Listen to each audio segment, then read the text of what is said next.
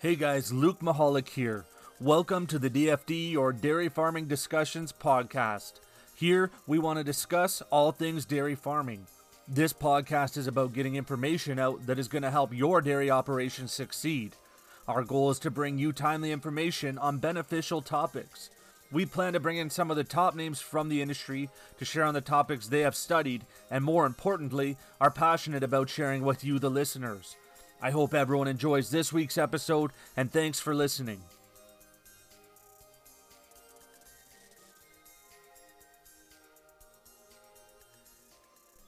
Hey guys, Luke Mahalik here. Welcome back to the Dairy Farming Discussions podcast.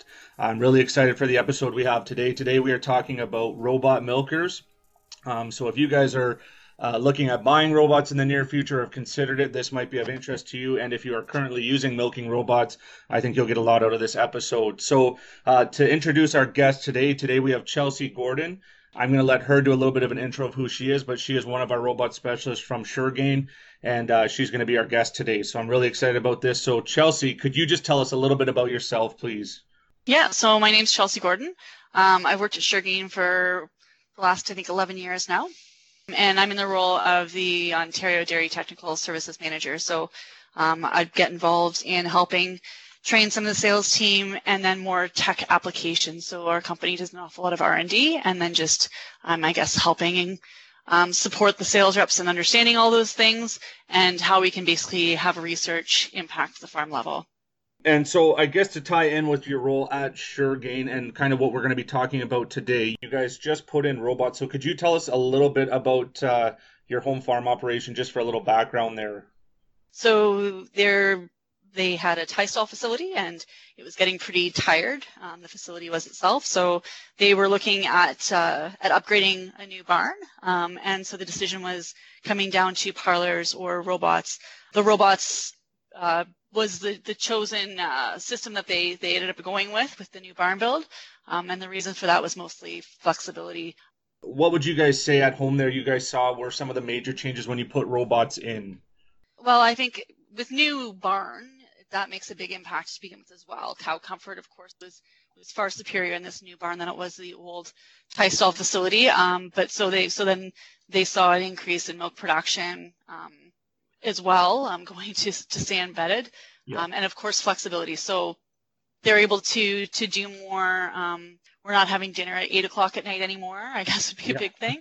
I'm having more flexibility to do stuff on weekends. So, for instance, I now have garden boxes that were built for me this past Beautiful. weekend um, and that stuff never would have happened before. No, that's great. So that, I think that gives us a little bit of a background too, because like I said, uh, Chelsea is uh, one of our robot specialists at Shur-Gain, and she's living and breathing it every day as well at home on the home farm. So uh, she's got lots of real life application on how to, what can happen with a robot farm on a day to day, I guess. So on that note, I guess too, did anything change on your perspective, being you were already kind of one of the robot specialists at Shur-Gain, having robots at home, did that change anything about how you approached farmers or how you approached uh, coming to the farm? Honestly, I would say no. Um, we've so at Shur-Gain we kind of had a, a, robot team that was focusing a little bit more on uh, on understanding the software and some of the settings and the robots and, and factors impacting milk production and things like that. And so that's probably been around for several years now, I guess, yeah. where we had kind of people who were focusing on that. Yeah. And the reason for that was kind of if you don't use it, you lose it. Yes. Um, and there wasn't a lot of them when we first kind of started that uh, that team. My role was a little bit different at the time. I was an, an in-house nutritionist um, in the central formulation team. Um, because I was accessible in the office, I tended to get used quite often for looking at some of the software through TeamViewer. Right. And I'd say that probably is where I learned the most just from using the knowledge that I got in the different training systems. So, uh, like I said, I'm not overly involved in the day-to-day work at the farm, at the home farm here. Um, right. But it did give me some opportunities to talk to some different, uh, talk to the different dealers um, and and get maybe a bit more from the technical side, a bit more knowledge. I wouldn't say I'm the one doing it. I'm certainly not the one doing it. Right. Um, but I've been able to participate in some of the producer level trainings. I guess like just you know, going right to the bare bones here, someone that might be thinking about robots, or you know, most of the guys listening or girls listening to this podcast probably have an idea what a milking robot is. But do you mind just giving us a quick, you know, 101 on what robots are and what uh, what their purpose is, uh, just to really set the stage here, I guess. Yeah. So um, if you think about uh, robotic milking systems, it's basically um, it's a robot that harvests milk that the cow can walk into and she goes into that that stall it harvests milk and it has the ability to feed her at the same time so there's an awful lot of data collection during that period of time with robotic milking it's not just about the milking process itself. It's all the cow behavior that goes into having her decide to go there um, depending on the different traffic system of course as well as just the information that it's collecting. And it changes i'd say some of the management practices that can happen because of the information that's coming out of that. Yeah, and so I guess we talked a little bit about your personal experience. What would you say are some of the common trends for, or some of the common reasons, I should say, for farmers or producers going to robots? Like being out there, you're again one of the specialists there. You're on a lot of robot farms throughout the week. Uh, what what are some of the common trends that farmers go to robots? Um, I'd probably say the biggest one is flexibility and lifestyle. Okay. As well as potential labor too. So if you think of building a new barn. Um, the robot dealerships I've talked to tell me that putting in a robot system versus a new parlor system in a new build, um, if you consider the space and the holding area in a parlor system, and if you got similar bells and whistles to the information that the the robots will give you, um, it's kind of a wash as far as building expenses for up to two robots. But and the big thing from that standpoint, then would be coming down to flexibility of labor as well. Right. Okay. So we have less people, I think, working or wanting to work on these farms. Um, less people in general who are who are familiar with with dairy farms in general.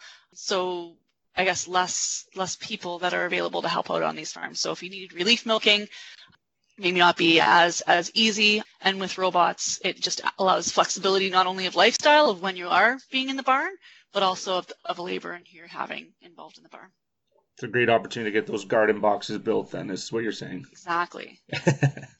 No that's good i guess to tie in with that a little bit as well is what are some of the different ways robots work yeah, so um, looking at different types of traffic systems um, is kind of how the the cows flow and go into the robot. So a free flow traffic system um, would be the cows kind of have ultimate choice of whether she wants to go eat, drink, get milked, go to her stall and lay down, and everything is completely open. There may be some sort gates that position her towards different different bedding areas, but for the most part, it's it's pretty wide open. Then you get into guided systems, um, which visually you're able to see kind of right away because there's a lot more um, gates and things like that around the robot. And there'd be different ones that they either go to the robot and get milked first before then being directed towards the feed bunk. And then once they leave the feed bunk, they go to the stalls and there's, there's usually gates that allow them to not travel kind of everywhere. Right. Or a feed first, which would have them go to the feed bunk before they'd go through the through the robot. And then there's also things uh, called semi-guided, which is basically open traffic for feed stalls and water, but going towards the robot, there'd be like a pre-selection gate that would allow them into the holding area, and they're not able to leave the holding area until they get milked or if they have permissions. Right. So those would be the main traffic systems. Yeah. And there's a bunch of different feeding strategies as well um, as far as your question about how they work. So yeah. you'd have some producers who just want to feed baleage at the bunk, and they're using the robot, the milking station, to feed a lot of the pellets, potentially having a, a pellet or a feed station as well.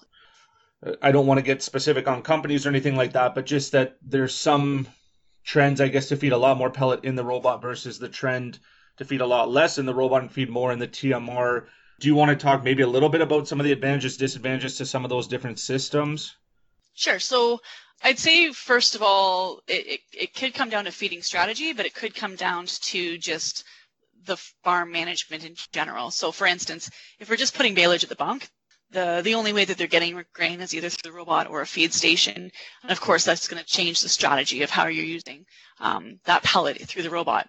Sometimes it just comes down to feeding strategy in general. If we're talking about a TMR type um, feed at the feed bunk. So there'd be kind of different things. Uh, I refer to them as, as lead feeding and precision feeding. Okay. So lead feeding would, would kind of be where you're offering probably more than you think they're actually going to get. And in theory, the higher production cow would go and, and have the ability to be milked more often than a low production cow. So she would therefore get more pellet. That's that's one strategy. The other one would be more precision feeding. So you'd feed your high production cows, you'd offer them more than your low production cows, and that's just how we'd set up the settings in the robot. For for lead feeding, um, and that's the one where we're offering probably more than we expect them to eat. The benefit might be that they have a good meal size, and I'm I'm not sure if that um, is a huge issue or not, um, meal size, but they would they would have a decent meal when they went in. Yeah. Maybe would help with training potentially if it uh, if they enjoyed if that meal size was important to them. There'd be some I guess watch outs with doing that is uh, just because cows just because we've offered them the pellet doesn't mean they're actually going to get it. Right. So high production cows that don't go very often may not be getting what you're expecting them to. Sometimes that makes troubleshooting a little bit more difficult. Later lactation cows could get overconditioned if they're getting too much grain or too much pellet through the robot. Depending on the composition of, of what's coming out of the robot and the robot feed, there could be risk of acidosis. if It's too high in grain, Right. especially when we have high amounts offered to them. And uh, oftentimes producers are switching to different pellets and they're definitely not uh, formulated the same way. So Right. there could potentially be risks there. And it could be expensive, right? Feeding feeding a lot of pellets, typically the the pellet is not a cheap thing. Definitely not for one that's a good quality. So it, it could be expensive. When we think of precision feeding, so kind of offering um, the pellet to the cows that you want to get it, they're maybe more uh, precisely fed as far as Yeah. meeting their lactation curve, their feed curve as well. So it could be a bit more financially efficient. You're basically spending the money on the cows that you expect to pay you back. Yes. Troubleshooting I find is easier because if we see cows that have lots of feed left over that they didn't get, we know we need to hone in on them to find out why. We Okay. typically don't see as much cleanup cows. So those are the cows that I refer to that would be circling the robot trying to get the leftover from the cow before. Yep. Yep. Because you're generally feeding a little less pellet there. They don't. There's not all the leftovers there for them to come in and get an extra snack. Then. Absolutely, yeah. Sometimes the timing of, of the recalculation could be something we need to consider with precision feeding. If we're if we're trying to feed just to meet the production goals and um, the recalculation isn't happening to, for how much the pellet will be offered, there could be some some negative impact there. Usually, you're not feeding high amounts of pellet when you're precision feeding, so you want to make sure that the the nutrient density of the product that you're feeding them through the robot is, is higher nutrient density than than the TMR that you have at the bunk. Generally speaking, when you come to a farm, maybe you've never even been there before, uh, maybe know a little bit of background from the sales rep or the the nutritionist on farm. What do you kind of hone in on generally right when you get to the farm, or is it different for every farm? And that's okay too. I'd say it's different for every farm. Different farms, different management, different strategies. It's it's really not a one size fits all. So it's nice to know what their goals are. A little bit about their grouping strategies and the robots. If they have multiple robots, if they have different cows on different ones, how they fetch cows, training. So it, it I'd say it really depends on the Yeah. farm. Uh, as a nutritionist and salesman myself being out on the road you know we joke all the time about we're the first ones to get the finger pointed at us and it must be the ration it must be the diet that's the problem um, do you want to just talk I, I mean i guess this probably goes across the board but if there's anything specific more to robots what what other factors could be going on there than uh, just the pmr or just the the feed tables themselves within the robot Yeah, that's a great question, Luke. Um, and honestly, the answer to that is kind of one of the things why I I think I like and have gravitated towards um, really liking troubleshooting some robot herds is that it's not just nutrition. It's it's a lot of the management as well as all these things that affect cow behavior in, gen- in general. So um, typically in a conventional farm, either a parlor or a tie stall, the behavior doesn't matter as much throughout the day as far as how it relates to milking um, because you're you're bringing the milking equipment to them or you're bringing the cows to the milking equipment in a lot of these robot barns, because I'd say probably, I guess 70% of them are free flow traffic Yeah. in, in Ontario at least, the behavior really matters. The cow has to choose to go to the robot. Some of it could come down to available time. So the number of animals on each, each robot makes a huge difference. But as well as just behavior around the robot, in the robot, training, and all those different things too. So for around the robot, you could have a boss cow sticking her head in trying to eat that leftover feed or just kind of blocking the general area of what's going on around the robot. Positive or negative experiences in the robot from before. And negative could be as simple as as a noise like a hose behind the robot or something, or a smell that's in the robot room. Okay. Um, or it could just be a, a past experience. So she hit her hip last time as she was getting into the robot, or something like that. Uh, sometimes it could be even as easy as, once again, related to to the to the diet, I guess, but maybe not necessarily dietary, which would be a big thing of, of fines coming through. We know cows don't Right. like fines. Yeah, those are definitely things that I think uh, would impact cows' decision to go to the robot. But then, like I said, even just training, um, okay. Pressure in the udder, so days on milk, how how easy it is for them to get around in the barn. So whether that's animals blocking around the robot or even just lameness, right? Yes. Um, okay. How much impact do robot pellets really have on on traffic to the robot? Like, what what are your thoughts there? I guess. I think it's huge, um, and this is I don't know we, that we know for sure, but in my opinion, it's it's huge, and I don't think it's necessarily the nutrition, um, but it's more than that. So I think for the most part, the milk is made at the bunk, the feed bunk, Right. and not as much from the pellet itself. But in non, I guess, dietary factors around the pellet, the fines, quality of the ingredients, if they're actually supporting the high production cow, if you're feeding, if you are deciding to feed more Right. um, to the high production cows, some people would argue meal size. I personally don't think that that's a huge driver, um, but I do think it's big. And, and this is maybe silly, but uh, I always relate some of these things back to to working with dogs. You, you know, I'm a dog lover, but I think it's something that people can really relate to. So Okay. if we think for, if you want your dog to do something, would you get the same response training him with dog kibble as you would with steak? Right. Probably not, right? Oh, that's a great Um, analogy. Yeah.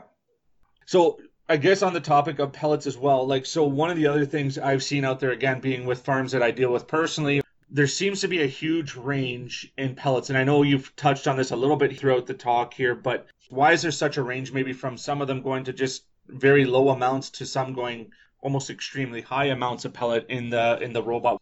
So Yes, yeah. feeding strategy could be one, and the lead feed, feed versus precision feed, and, and even just some using a combination of the two. Forage quality could be another, Okay. um, or forage availability, and that doesn't necessarily change from the pellet amount, but it could change the nutritional properties of it. Yes. Feed bunk management and what we have available at the feed bunk.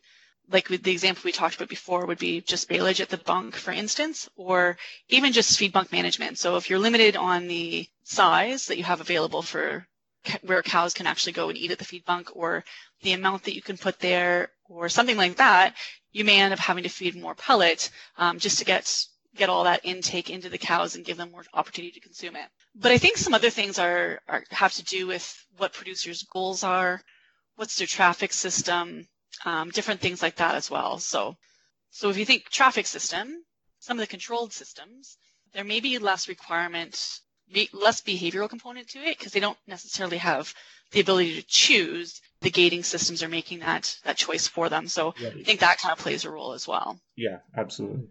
No, that's good. And and I think a hot topic that's been coming up here lately is the whole idea of why is there such a price range in robot pellets? Yeah, um, great question. So there's a couple things. So it could be the form of the pellet, so or, or so of the, of the robot feed, whether it's a mash feed or a pellet feed. Okay. Um, typically, there's there's more strict guidelines on what we can put into a pellet and still be a good pellet versus what we can do in a mash. So I guess the form, but also the ingredients that are in that would make a difference. Right. Um, there has been some studies looking at, uh, at mash feeds and as well as quality of the pellets. Okay. Actually, Jack Rodenburg had did quite a few um, surveys and studies on that kind of earlier on, and Okay. and research would indicate that there is a benefit to feeding a pellet over a mash feed, but also ingredients. So not and not just ingredients, but the quality of the ingredients that we're choosing. So Okay. um, same as the example that I gave with feeding a dog kibble versus steak, we would have preferences as well for what we we find satisfying or not, as far as different feed choices that we make, and, and cows are no different. So there has been several studies looking at preference, getting some feedback on feeding a straight one source ingredient as compared to combinations of ingredients. And typically something is even as palatable as what we think alfalfa would be. There's been studies that have shown just feeding straight alfalfa pellet isn't as appetizing as feeding it in a pellet with a combination of other ingredients. So that's kind of interesting. Okay. But the ingredients not only would maybe affect the taste, but also milk production, rumen health, and therefore milk components as well.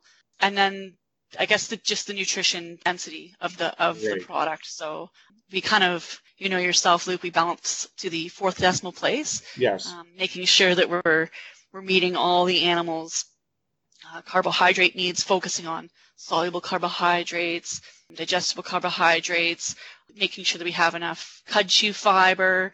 And then the same thing when we look at proteins, we're making sure that we're using rumen available proteins, escape proteins. We balance for tons of different amino acids.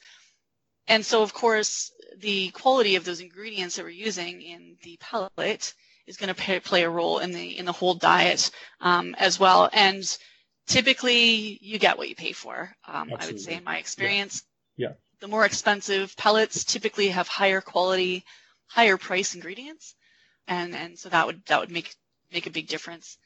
Just what's happening right now, I think, with the commodity markets would probably play a big role for what's happening in maybe some price differences in the pellets as well. So if we're always forcing in a certain key ingredient that uh, we think that the cows like, and it's it's coming from a distance, there could be increased prices on some of those things as well. So one of the things I was just going to ask, like, to just to touch on, like, is feeding mineral through the pellet and the impact that might have on price, but that impact that might also have on the overall ration. Some of those things. You want to touch on that maybe briefly? Yeah, that's a great question. So there's pros and cons to it, I would say. Um, mineral tends not to be palatable, but when we think of what the cows need, minerals have a huge impact on the cow's health and immunity.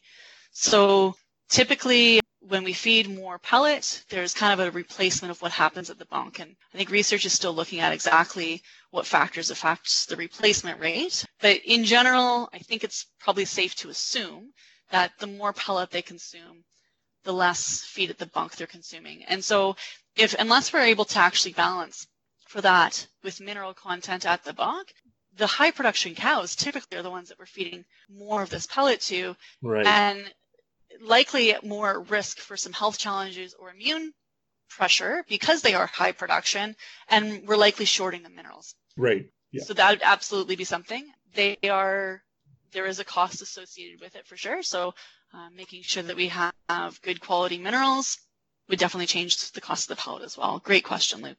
That's actually a great point because I never even thought about that myself, really. But yeah, the highest producing cows will be likely eating the most pellet, and if they're being shortchanged at the bunk, where are they making up that extra uh, nutrient? So making sure we provide that through the robot uh, is a great way to make sure that if they're eating more pellet and less at the bunk, they're still getting their mineral, nutritional, vitamin needs met, which is that makes total sense actually. So that's a great answer.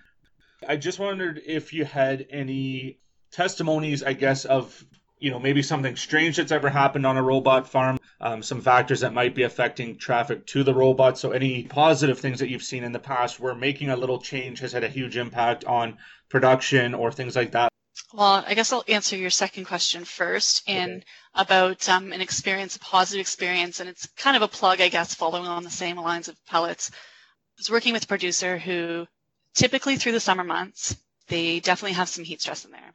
And you can see year over year, the trend is that the cow's milk production drops quite a bit. Well, when the milk production dropped, feed costs are hardly ever dropping. So it was probably looking to, to save a little bit of cost.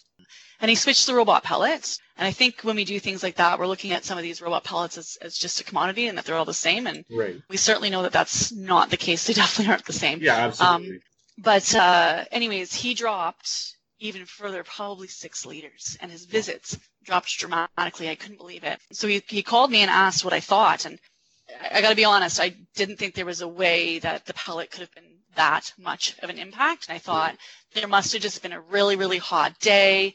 Cows aren't visiting. They're not getting as much milk because they're not visiting something like that must be going on or there's something wrong with the robot and so we we looked through troubleshooting some stuff on the robot there didn't seem to be any trends that we noticed and, and, changes over time other than them just not visiting. You watch the cows in the robot and they looked like they were going in fine things like that. So um, he kind of asked me do you think that the pellet could have been all of this? And i said well honestly no but there's only one way to find out. So he went to a, a different pellet again. Okay. And and I, actually was aware of the formulation, so that uh, allowed me to to kind of compare that to the, the pellet that he was on previously with us. Okay. And I, I wouldn't have thought that it would have been a huge difference. Milk came up a bit, visits came up a bit, but it still wasn't the same. Okay. So the next load, he switched back to the original pellet he was on. Yeah. And over the weekend, his visits were back up and his milk was climbing. I couldn't believe it. But it just really goes to show the impact of the pellet um, on performance and visits. Some other, I guess, just weird things that have happened, maybe just things related to the robot. So I've seen uh, all of a sudden this this one producer we were working with, he was concerned about visits to the robot, but something had changed. So it wasn't just that some cows weren't going, it was that they were leaking in the stalls, and that was new for this producer. Okay and it had come down to watching the cows go in. They didn't seem like they were as confident going into the robot as they typically had been in the past. Yeah. And they were a lot of them just standing around the front of the robot leaking milk there. So they obviously knew they were supposed to go to the robot to relieve pressure in the udder and get their reward through um, the pellet, but they were just standing there leaking. And in that scenario, there was a magnet on the door. The door wasn't connecting properly, and just that Oh wow. Just that magnet noise, I guess, okay. was enough that, that they didn't want to go in. So it's all these little things yeah. yeah. that can add up to be a huge impact on what we see as far as cows' behavior. Yeah, and it, it, yeah for sure you hear some strange things out there, and there's there's lots of different reasons for sure. So no, that's good. And I think just to speak to the second point there, and kind of what you were saying as well, like there was a herd we just started working with myself and another rep, uh, just in the last few months here, I guess really always struggling to kind of get above that, you know, 32, 33 liter average. The cows were going decently to the robot, but having some issues. Um, and again, not to just have a big, bold advertisement for our pellet, but we put our pellet in, made a few little adjustments. And uh, and in fact, I think you were actually involved in helping set the feed tables for that farm as well. But uh, they they consistently gone up about four to five liters and have consistently stayed there with a decent fat and really nothing else had changed on the farm. We were in a time of year where there wasn't any huge temperature changes or anything like that either. So again, just a testimony to the fact that I think going back to what our initial conversation was that not all pellets are created equal. Sometimes the nutrition can be a little bit different as well, but I think there's a huge impact on what goes in through that robot and the impact that's going to have on your herd. So I don't know if you have any of the numbers handy. I know there's been some numbers tossed around kind of in that uh, $100 more per ton of robot pellet. All it takes is roughly a half a liter loss in milk kind of pays for that extra difference. Do you have anything in that range of what the numbers would be? Yeah, I think it depends. So if we're looking at even just uh, changing the formula and, and, maybe it's not as high in nutritional density, even if your visits don't change, um, milk production could or body condition could. Right. So long-term production could change.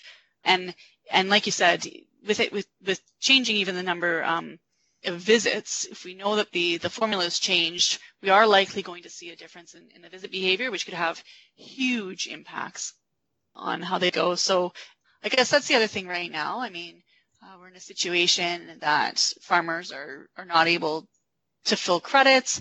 We're pulling back on quota, and I think yeah. oftentimes people are trying to save money. For sure. Um, but there's sometimes some long-term impact of of those decisions. I would say. No, I, I think that's good. And I think you you kind of summed it up with a really simple phrase there uh, a few minutes ago when you just said you kind of get what you pay for. And um, I, I think that actually just kind of sums up perfectly what we're talking about. Could you just give us any final thoughts you have or any tips or things you want to leave with uh, robot producers as we wrap up here? Yeah, absolutely. I could talk about uh, stuff around robots all day, I think, Luke. So probably a good time just to wrap it up. I would say that if you're if you're thinking of going towards robots, first of all, talk to other farmers. They are the experts in this. Be, beyond probably even the the dealers, they're going to have some ideas and strategies. But consider how that's going to impact the animals and what they're seeing. So if you're thinking of barn design, picture your cows walking through it and what they're actually seeing as they're going through it and decisions that they're going to have to make, especially with free flow. And if you currently have robots and, and maybe you're struggling or you're not happy with, with what's happening, I guess consider what your goals are and, and be honest with yourself about what those are and, and, and what you're willing to, to do to get them. Yeah, absolutely. And and I would just uh, tag on that there that uh, Chelsea is available basically across the province of Ontario and, and sometimes even going further than that into the US and West as well. Well, thank you very much, Chelsea. And again, anyone that's interested, please feel free to reach out to your Shur-Gain rep. Uh, we'd be more than happy to come out and just uh, have a chat, just see how things are going with your farm. Especially, it'll be a little easier to have that chat when COVID's over, but uh, we'd love to chat and just connect if there's any questions. So, thanks so much, Chelsea. Appreciate your time and your your input here. And I think with that, we will wrap it up for today.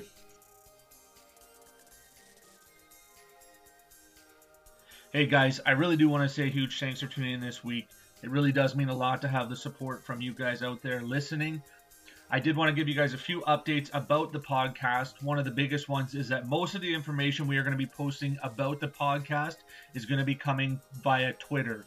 I am currently using my personal Twitter handle, which is at Luke, L U K E, underscore Michalek, M I C H A L E K. This is where you're going to find new episodes and new episode alerts to let you guys know when new content is coming out. I really look forward to sharing with you guys again soon. I hope you guys are staying safe during the COVID 19 outbreak. Thanks again and have a great week, everyone.